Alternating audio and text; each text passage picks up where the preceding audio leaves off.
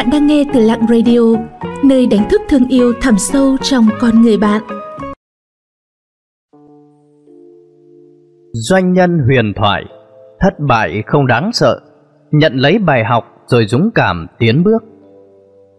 Điểm khác biệt giữa nhà doanh nghiệp bình thường và nhà doanh nghiệp xuất sắc không nằm ở chỗ là đã từng thất bại hay chưa, mà là nằm ở chỗ sau khi thất bại sẽ gục ngã, không bỏ dậy được hay là nhận lấy bài học rồi tiếp tục bước lên phía trước. Tôi muốn thông qua bài viết này để chia sẻ với độc giả về hai ví dụ thất bại đáng chú ý nhất trong giới doanh nghiệp xảy ra vào thế kỷ trước. Nhưng trước tiên, cần phải đi vào tìm hiểu những vấn đề liên quan. Thất bại là điều không thể tránh khỏi. Tác giả J.K. Rowling của bộ truyện Harry Potter đã đưa ra một kết luận nổi tiếng trong bài phát biểu tại buổi lễ tốt nghiệp đại học Harvard năm 2008. Không thể sống mà không đối diện với thất bại, trừ khi bạn cẩn thận quá mức. Vậy thà không sống còn hơn. Cuộc sống như vậy vốn dĩ chính là một thất bại. Vì vậy, trước khi rất nhiều nhà doanh nghiệp nổi tiếng trở nên thành công, họ đều gặp phải thất bại. Hơn nữa, cho dù là sau khi thành công và nổi tiếng rồi, vẫn sẽ đối mặt với thất bại. Học hỏi kinh nghiệm từ trong thất bại đã trở thành quy tắc cơ bản của khởi nghiệp. Điểm khác biệt giữa nhà doanh nghiệp bình thường và nhà doanh nghiệp xuất sắc không nằm ở chỗ là đã từng thất bại hay chưa, mà là nằm ở chỗ sau khi thất bại sẽ gục ngã không bò dậy được hay là nhận lấy bài học rồi bước tiếp về phía trước. Diễn giả truyền cảm hứng Dennis Wiley đã từng nói, Chúng ta nên xem thất bại là người thầy của mình, Chứ không phải là kết thúc bởi thất bại. Thất bại sẽ chỉ hoán bước chân tiến về phía trước, Nhưng sẽ không đánh bại chúng ta. Nó là chứng ngại vật tạm thời, Nhưng không phải là không có đường để đi. Thất bại là điều không thể tránh khỏi, Trừ phi chúng ta không nói chuyện, Không làm việc, Không thành công chuyện gì cả trong thế giới thay đổi một cách nhanh chóng và không thể biết trước tương lai là rất khó tránh được những rủi ro. Bạn không thể nào tránh được thất bại bằng việc né tránh rủi ro. Cùng lắm mọi sự cố gắng của bạn sẽ thành công cốc và giảm mất tỷ lệ thành công mà thôi. Ông vua kẹo sô-cô-la Minton Hadley cũng giống cha mình. Ông cũng từng gặp rất nhiều thất bại trước khi thành công. Nhà sản xuất phim hoạt hình, nhà sản xuất phim và là người sáng lập công ty giải trí Walter Disney cũng trải qua một khoảng thời gian gặp nhiều thất bại trước khi đến với thành công. Là một nhà doanh nghiệp xuất sắc, dù có thất bại thì họ vẫn không bỏ cuộc. Họ học hỏi kinh nghiệm từ trong thất bại và cố gắng kiên trì không nản lòng.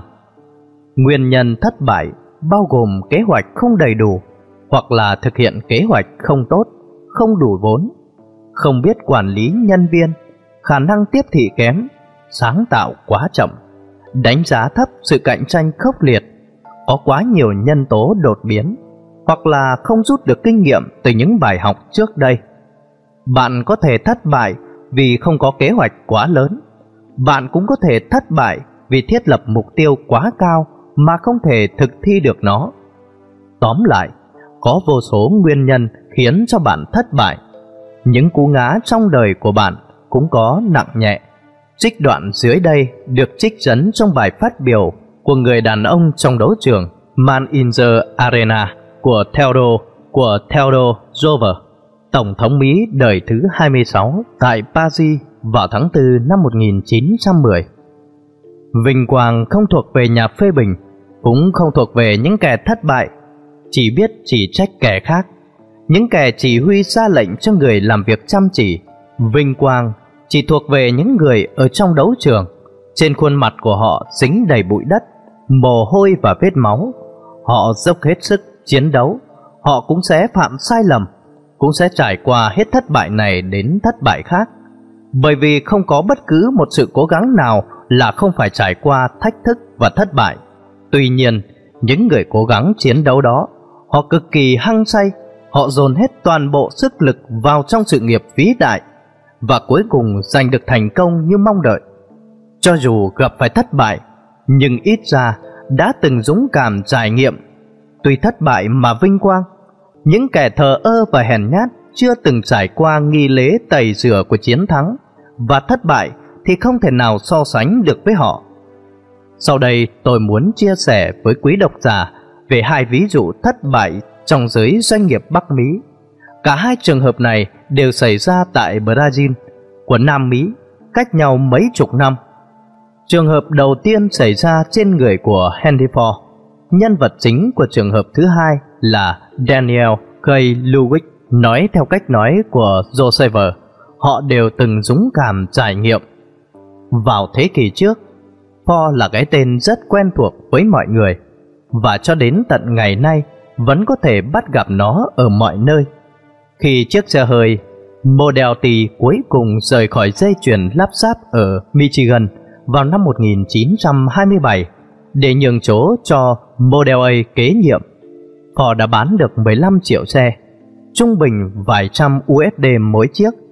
Thông qua lần đầu tiên việc sản xuất xe hơi giá rẻ với quy mô lớn, họ đã làm phong phú cuộc sống của rất nhiều người Mỹ và đồng thời cũng khiến ông trở nên giàu có.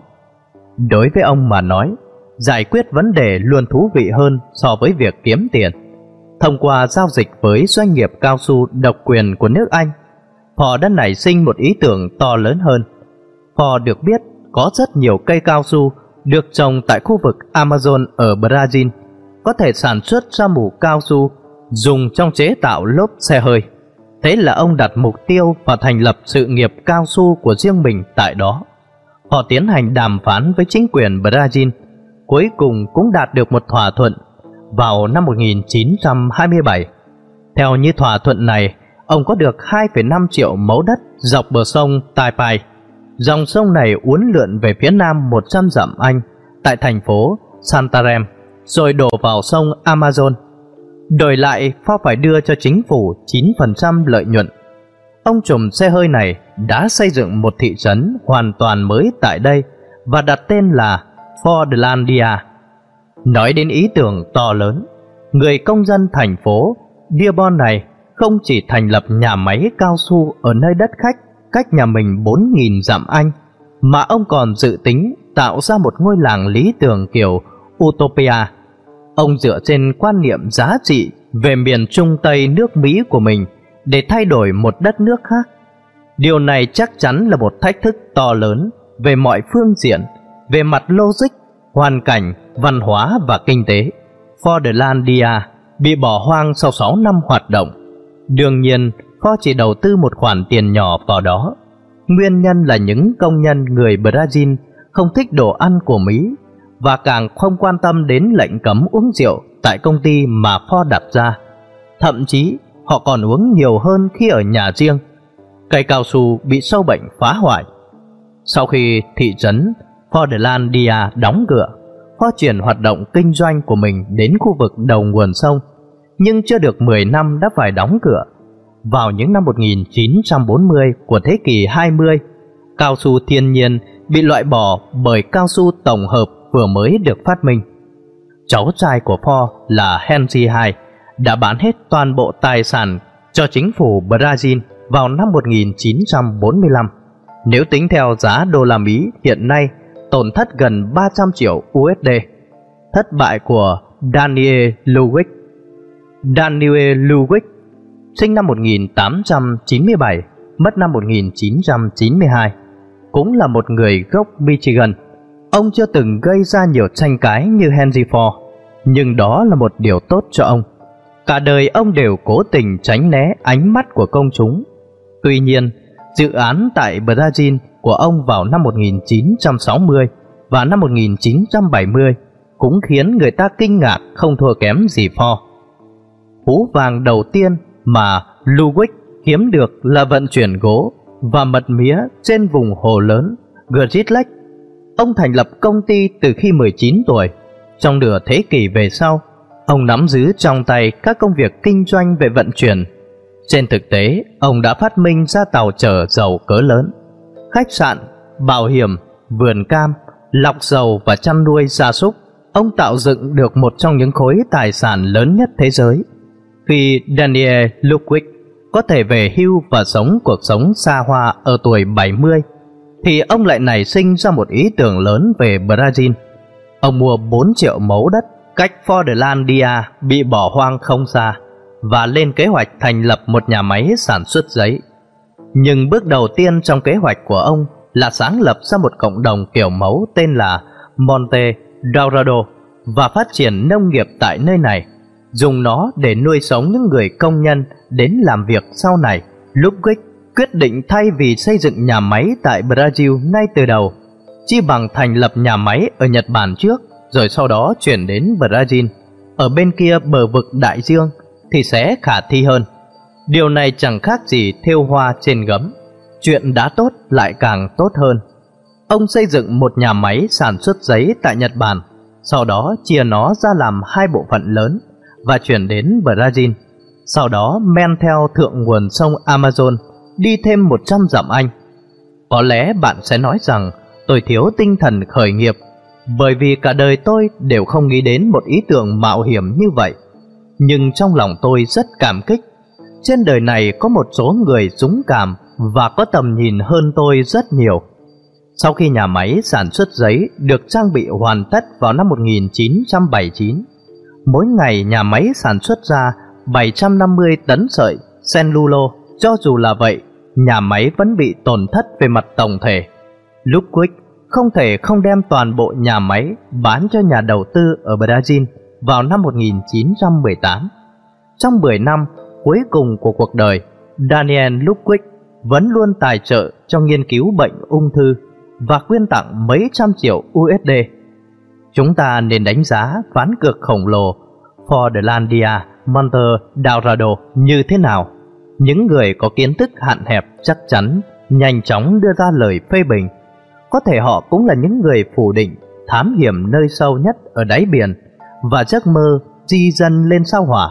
Nhưng điều tôi muốn nói là khi có người muốn làm một chuyện lớn, đặc biệt là khi anh ta dùng tiền của chính mình, tôi chỉ có thể khuyến khích, khuyến khích và khuyến khích mà thôi. Tôi tin chắc rằng Paul và Ludwig đều chưa từng lên kế hoạch cho sự thất bại và tôi cũng tin rằng hai người họ đã rất buồn khi nếm trải thất bại. Nhưng chắc chắn họ không sợ thất bại.